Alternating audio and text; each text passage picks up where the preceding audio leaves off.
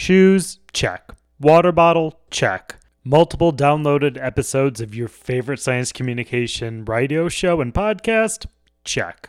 Looks like you're ready to go on an ultra marathon, which is approximately 160 kilometers long in some cases.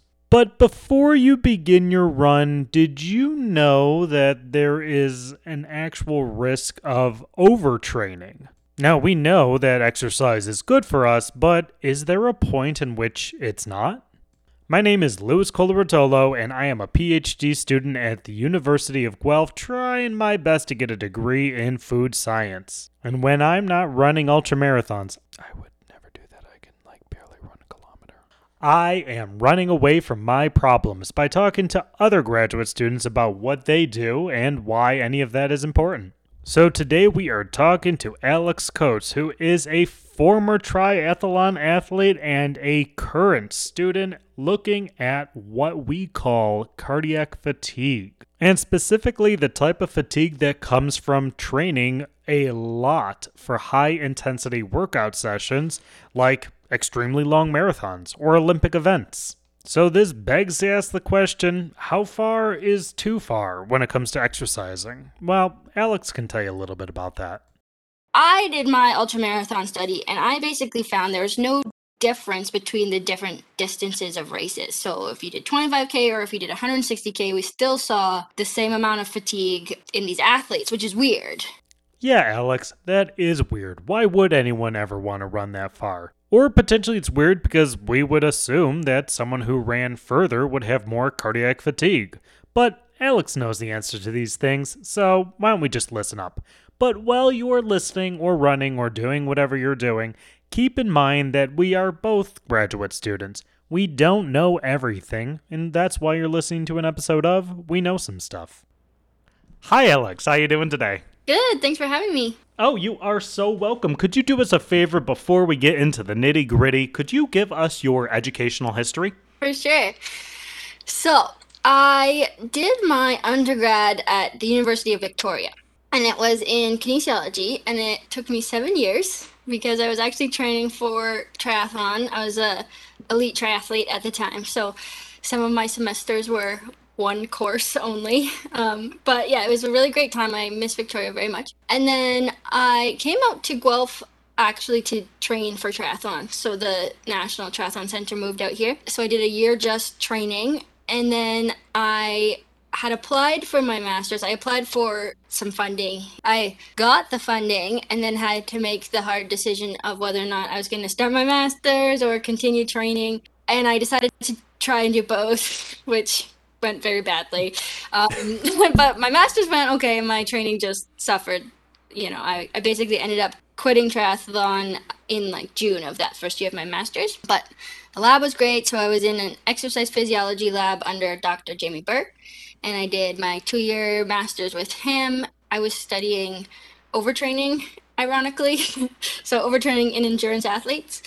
And then I continued on into my PhD with Dr. Jamie Burr in the same lab, and now I'm studying exercise induced cardiac fatigue. So it's basically just all these versions of what happens when you train too much and you you know go for too long or you go too hard or just kind of like the not often talked about negative consequences of exercise all right, so I'm going to start with hard hitting questions. We're, we're going to get to the core of it right now. Uh, when you're running, are you running away from something or towards something? Probably away, away from the like chaotic thoughts, right?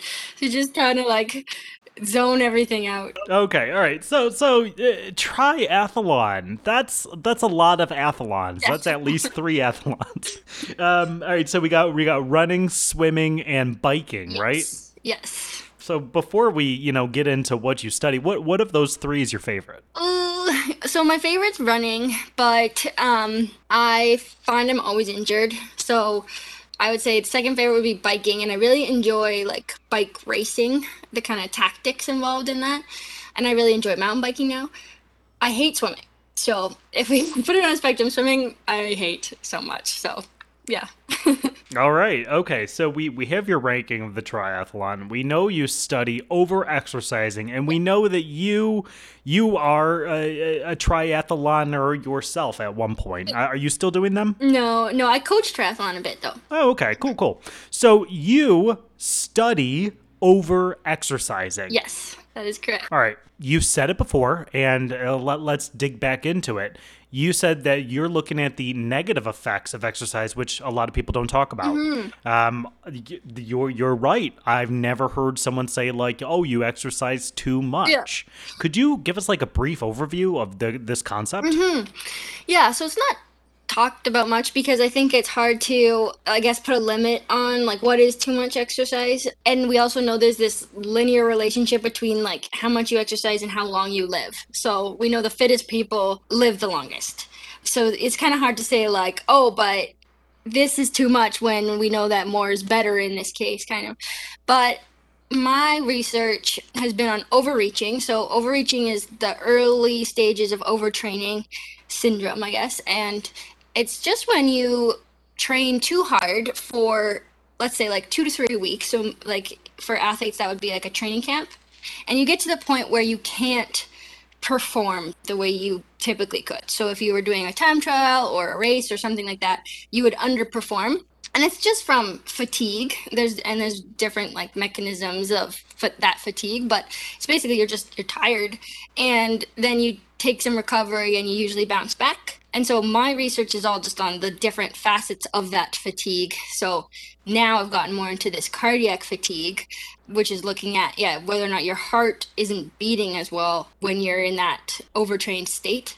Yeah and i mean there's there's also like some long-term consequences of, of overreaching or some proposed long-term consequences but that's up for debate because some scientists will say you know no you can't have too much exercise and then others will say well you can like here's some some evidence of cardiac fibrosis and negative things so Oh, well, it's just like scientists to argue about these things, isn't it? yeah exactly Okay, so I'm thinking of overreaching, over exercising. Um, I'm guessing this doesn't apply to like most people. Yeah, it it's it's hard. Yeah, I always get this question when I'm talking about overtraining of whether or not like let's say you have someone who starts a program in January because it's New Year's and they're trying to get fit and they go for like a week and then they stop because they're super sore and stuff and they and people ask like is that overtraining? Is that overreaching?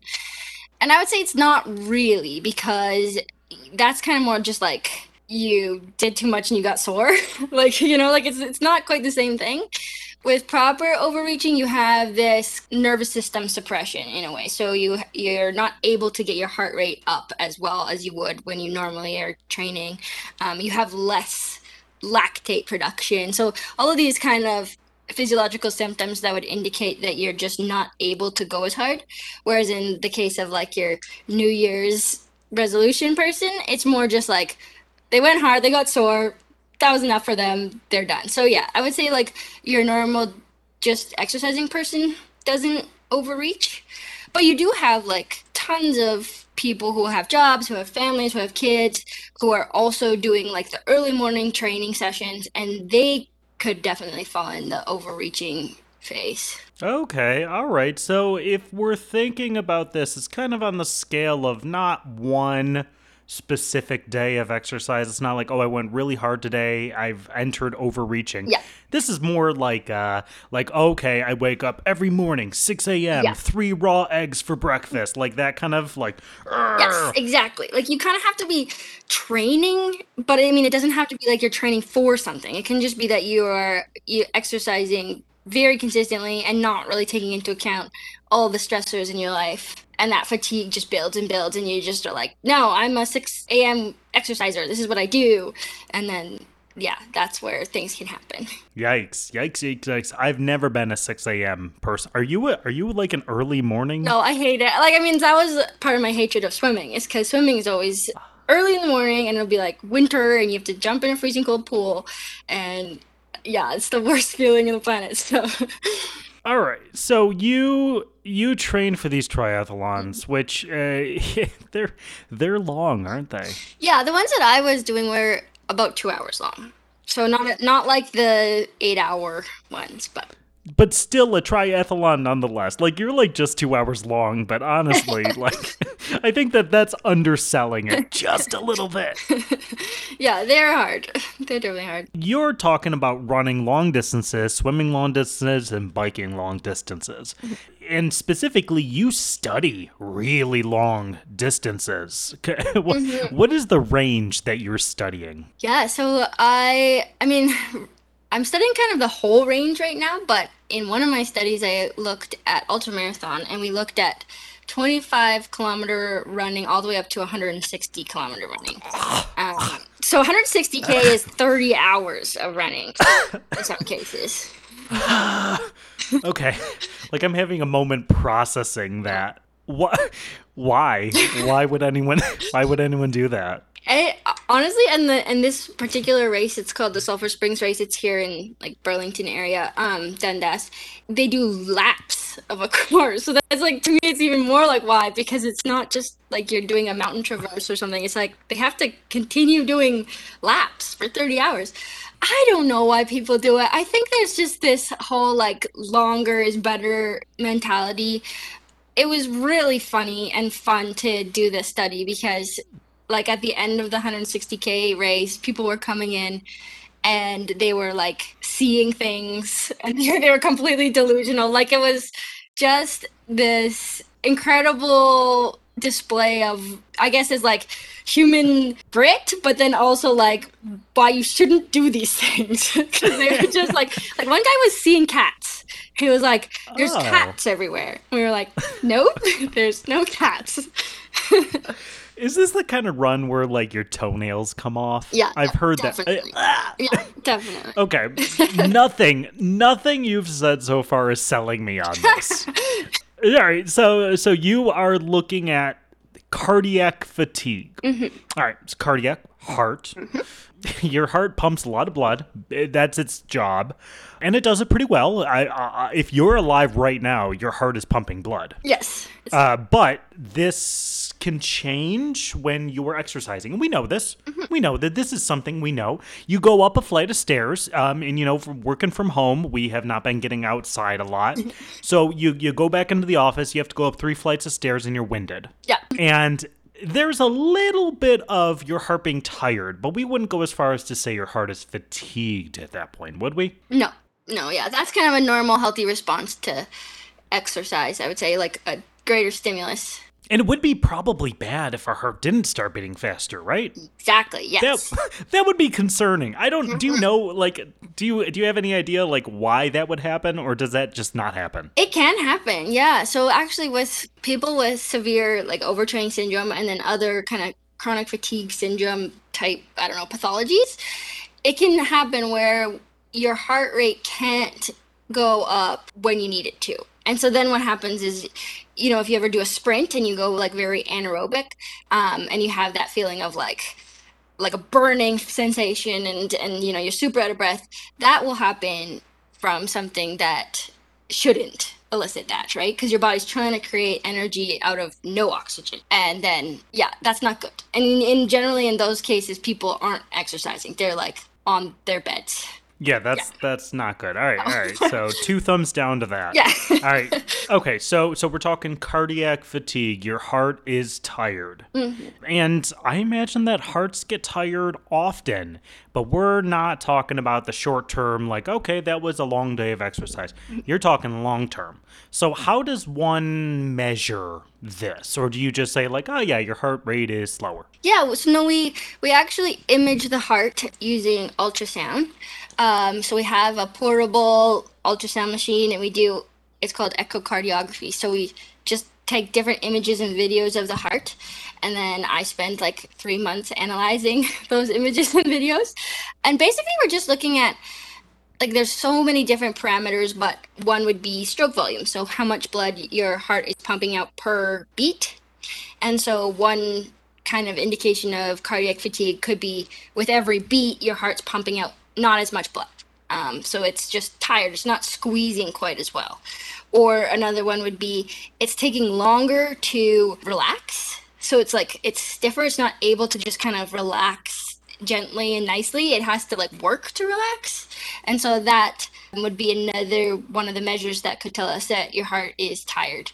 So just like there's a whole list of them, but we're basically looking at the systolic or the like um, contraction part of the cycle and then the relaxation part and then looking at which ones of those might be affected and in a lot of cases it's all of them are affected by very prolonged or very intense exercise. And I'm guessing, only because I'm putting two and two together over here, these are not necessarily good things. it's funny. So, like, yes and no. So, I think just like if you were to, you know, if you think about you do a marathon and then you can't walk the next day, like, it's not really good, but it's chances are it's not going to cause lasting damage. Now, with the heart, there's some evidence that it could cause some scarring or some fibrosis of the heart, which isn't good. It can lead to a higher incidence of fibrillation, like atrial fibrillation, which is why a lot of the time endurance athletes are predisposed to having more of this atrial fibrillation. So that's not good. But that being said, it's very common to have this cardiac fatigue after really long or intense exercise. So it is almost just like a normal part of of exercise in the same way that your legs get very very tired.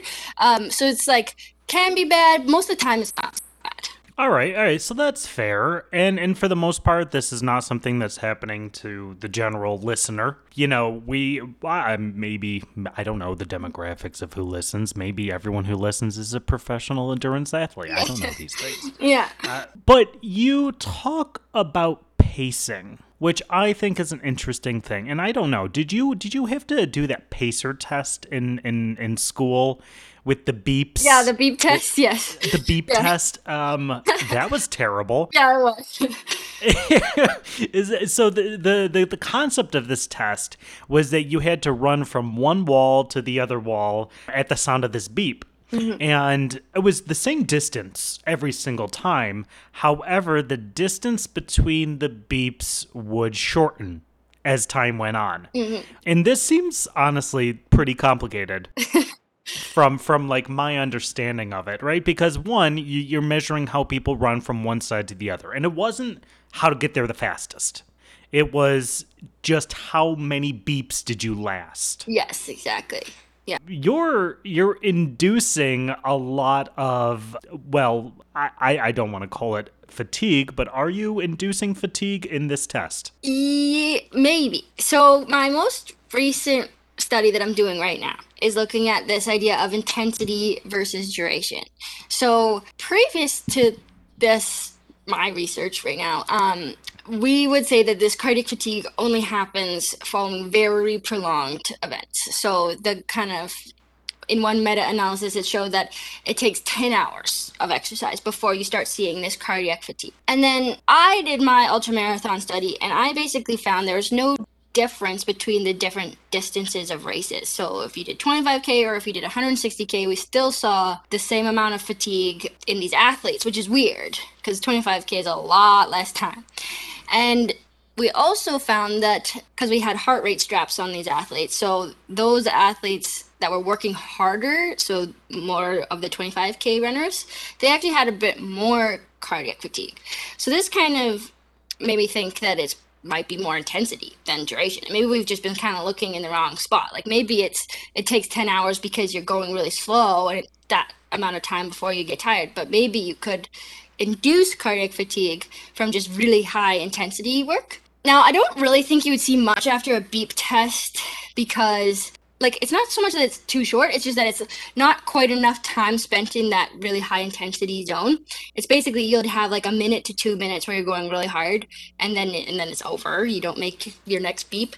So i don't really think you would see that. I think you would recover really quickly and it would be fine. But in my current study i'm doing six 30 second all out sprints against a pretty high load. So it's only like three minutes of really hard work. So it's not a long time, but it's like maximal, maximal, maximal work, like super maximal work. And they get four minutes of rest in between each one. And I think, and I haven't analyzed the data yet, but I think that's going to drive more cardiac fatigue than the ultra stuff. All right, so this is kind of a bizarre concept Yeah. because it, it goes very against our traditional thinking. Mm-hmm. You know, you you say like these marathons that are over a hundred kilometers, and then you got like a, a race that's twenty five kilometers. Yeah. Uh, you would think, ever, I think just about everyone would probably assume that this over 100 kilometer mile run would induce more fatigue, but it creates the same amount. So, okay, then we, we, we, we say, okay, intensity. All right.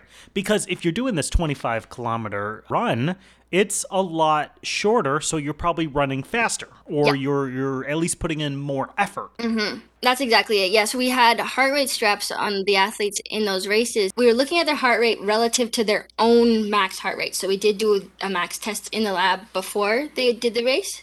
So we did know like you know what intensity they were working at for themselves, which was important. And we found that the 25k runners were obviously working way harder for themselves in that shorter period of time. And so yeah, it's almost like this time under load or just like yeah, I guess how long are you working close to your kind of limit, I guess. Whereas, you know, if you're doing 160k, you can't do that close to your limit. You have to go pretty slow. Like quite slow actually. And so, yeah, it's just kind of that yeah, intensity versus duration and then I have the hypothesis that it's way more intensity driven than Okay, all right. So you you started out with this duration based test, um, and if they were on like a track, as you said, just doing these loops, you were like probably sitting in some bleachers, maybe playing on your phone a little bit. No, no, no. You were paying attention the whole time. Uh, so now you've switched your perspective. You said, all right, we are going to do intensity based, which makes your study a lot shorter, but it is more interesting in the sense that it kind of goes against what I think a lot of people would expect. Mm-hmm. So we're we're now looking at super short periods, like sprinting. How often does uh, someone sprint? I know sometimes I have to sprint to catch the bus because I'm terrible at time management, but it's not something that we see a lot of. so I guess if you've heard um, of like HIT workouts or even sit workouts, like it's kind of popular right now. So doing the short, high intensity intervals, um, so you get like a short workout in instead of doing, I guess, a long workout. So some people are doing them. I think the difference between my session and sessions that most people do is that my session is like really hard. like I go, it's so it's a it's called a Wingate. It's a standardized anaerobic power test, and so be, you basically start biking. You get your cadence up as fast as you possibly can. So you're pedaling as fast as you can, and then a load drops, and it's for me it's seven point five percent of the person's body weight. So it's actually like it doesn't seem like a lot, but it actually is a lot. Like you can feel the resistance drop, and then you just push against that for 30 seconds as hard as you possibly can. So it's like it would be more like doing a 30 second all out sprint up a hill, like running sprint up a hill, than it would be to like doing it on a treadmill or something. So it is like very hard. So I wouldn't say that like normal people do this level of intensity even in their own workouts that often. This kind of sounds terrible. It's really mean. It's really, really mean. Yeah. It's a little sadistic, no? yeah, no, my studies are very mean, very painful, very mean. I just kind of like people will be puking and I just am laughing and Do you, do you like put like little tally marks like okay this participant puked? yeah, Like, yeah, exactly. Yeah, I just all you can do is laugh, right? Because I'm like, sorry, I'm sorry that you signed up for this. You're not getting paid. That's the thing is they, they they signed up for this. They they they want to participate in this. Yeah, I'm sure they don't want to participate halfway through, but um, they do get like a big fitness boost. So yeah, for this particular study, they have to do the Wingate session, which is six six times those 30 second sprints, and then they have to do another session, which is 90 minutes of biking with one of the sprints every 15 minutes. So it's kind of like longer rest, but more, but a longer session. And then they have to do a three hour steady ride. And so at the end of the study, they're um, well trained. To say the least. yeah. All right, so you you're you're getting people to to sign up for these studies, which I don't know how you get them to do that if they know what you know is coming up, because they have to know before they agree. Yeah. You're you're you're, you're looking at their hearts with your your beeping ultra whatever machine. Uh, yeah. well, ultrasound. I was going to say ultraviolet, but I knew that was wrong. Uh, you're looking at things with your ultrasound machine. People are puking. People are, are, are biking. They're having fun. They're not having fun. They're hallucinating cats. Yeah. All of these things. What what in the world are you going to do with this information? Are you just like going to write a book on how mean of a person you are? Like What? what, Yeah. what- what's the end of this? What are you what, what are we doing here? It's funny, yeah. I mean, I love it. It's honestly, it's all like taking people to their limit, right? So it's like, and then that's why people sign up because they want to know like whether or not they can handle it. So yeah, it's just like it's the endurance athlete mentality, which is like, how much pain can I put myself in? And then my questions are, and what happens to you when you do that? But I mean, I think part of my the humor I find, or like why I feel like it's just hilarious to watch these people is because I've definitely been there. Like I've done the training sessions myself. I've never ran 160k, but I have trained, you know, 25 hours a week for five years. So like I've been there. I know to a degree what they're going through, and then I just find it so fascinating to see what's happening to their bodies. And then I think that it'll help athletes and coaches and exercise physiologists to understand what they're actually doing to to the athletes. So, kind of a long term vision would be, yeah, just kind of helping coaches and athletes understand what they're doing and then training prescription, like what is the best training load for people and for, you know, what reasons. This is interesting because uh, you know the sports and entertainment industry that's billions and billions and billions of dollars. It's a it's a big industry from professional sports that are on TV to I mean high school sports and Olympians. A lot of people are doing this type of training and at this point we are not entirely sure of the long-term effects. Mm-hmm. Mm-hmm. And that's kind of scary, no? Yeah, no, it's really I I find it interesting. I don't know why I always find these negative things interesting, but I find it really interesting because yeah, I mean, I guess like I kind of started out with is like we do know that these elite athletes are living the longest. So in terms of like overall health, when we're talking about like your your societal diseases that we are dealing with right now, so like diabetes and obesity and like heart and stroke and all that, elite athletes are not really having that, and so their chances of living longer are higher. But there can be other issues that they'll have, and sure, it'll be like a smaller chance of death. but I mean, when you have athletes who are retiring because of the atrial fibrillation, or we have had cases of athletes dying in races um, from essentially heart failure because we didn't know that they had these underlying conditions and then you add the training to it and it's just this recipe for disaster so there's a lot of things that we don't know and that we just kind of brush off because we think athletes are so healthy Yeah, right, and, and that makes sense, right? Uh, well, you're probably not going to die sooner because of this, but there could be other things. And now, correct me if I'm wrong, I'm going to make an assumption or two, but if we could figure out something like this, and we say we had an athlete that trains uh, six days a week, and let's hypothesize that you say, all right, well, five is more appropriate.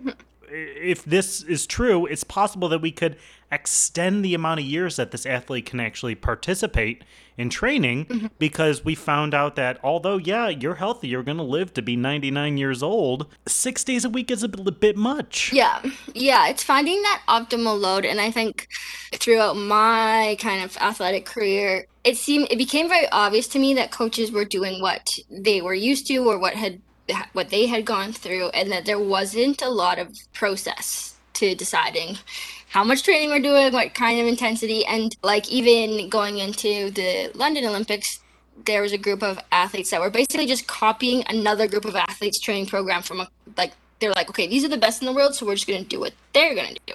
And then they all got injured and overreached and overtrained and then did really bad at the Olympics. So it's like that's kind of where athletes are working with is just what does everyone else do or what do the best people in the world do.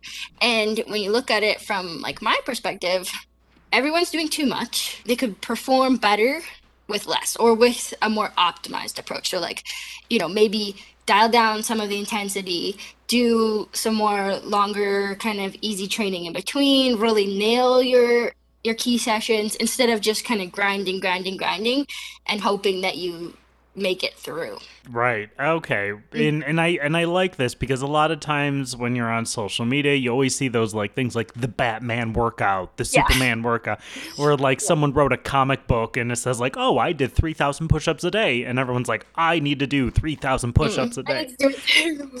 yeah. So, all right. So, this is interesting because ultimately, a lot of the things that we kind of traditionally think about exercise, more equals better, mm-hmm. is not always true.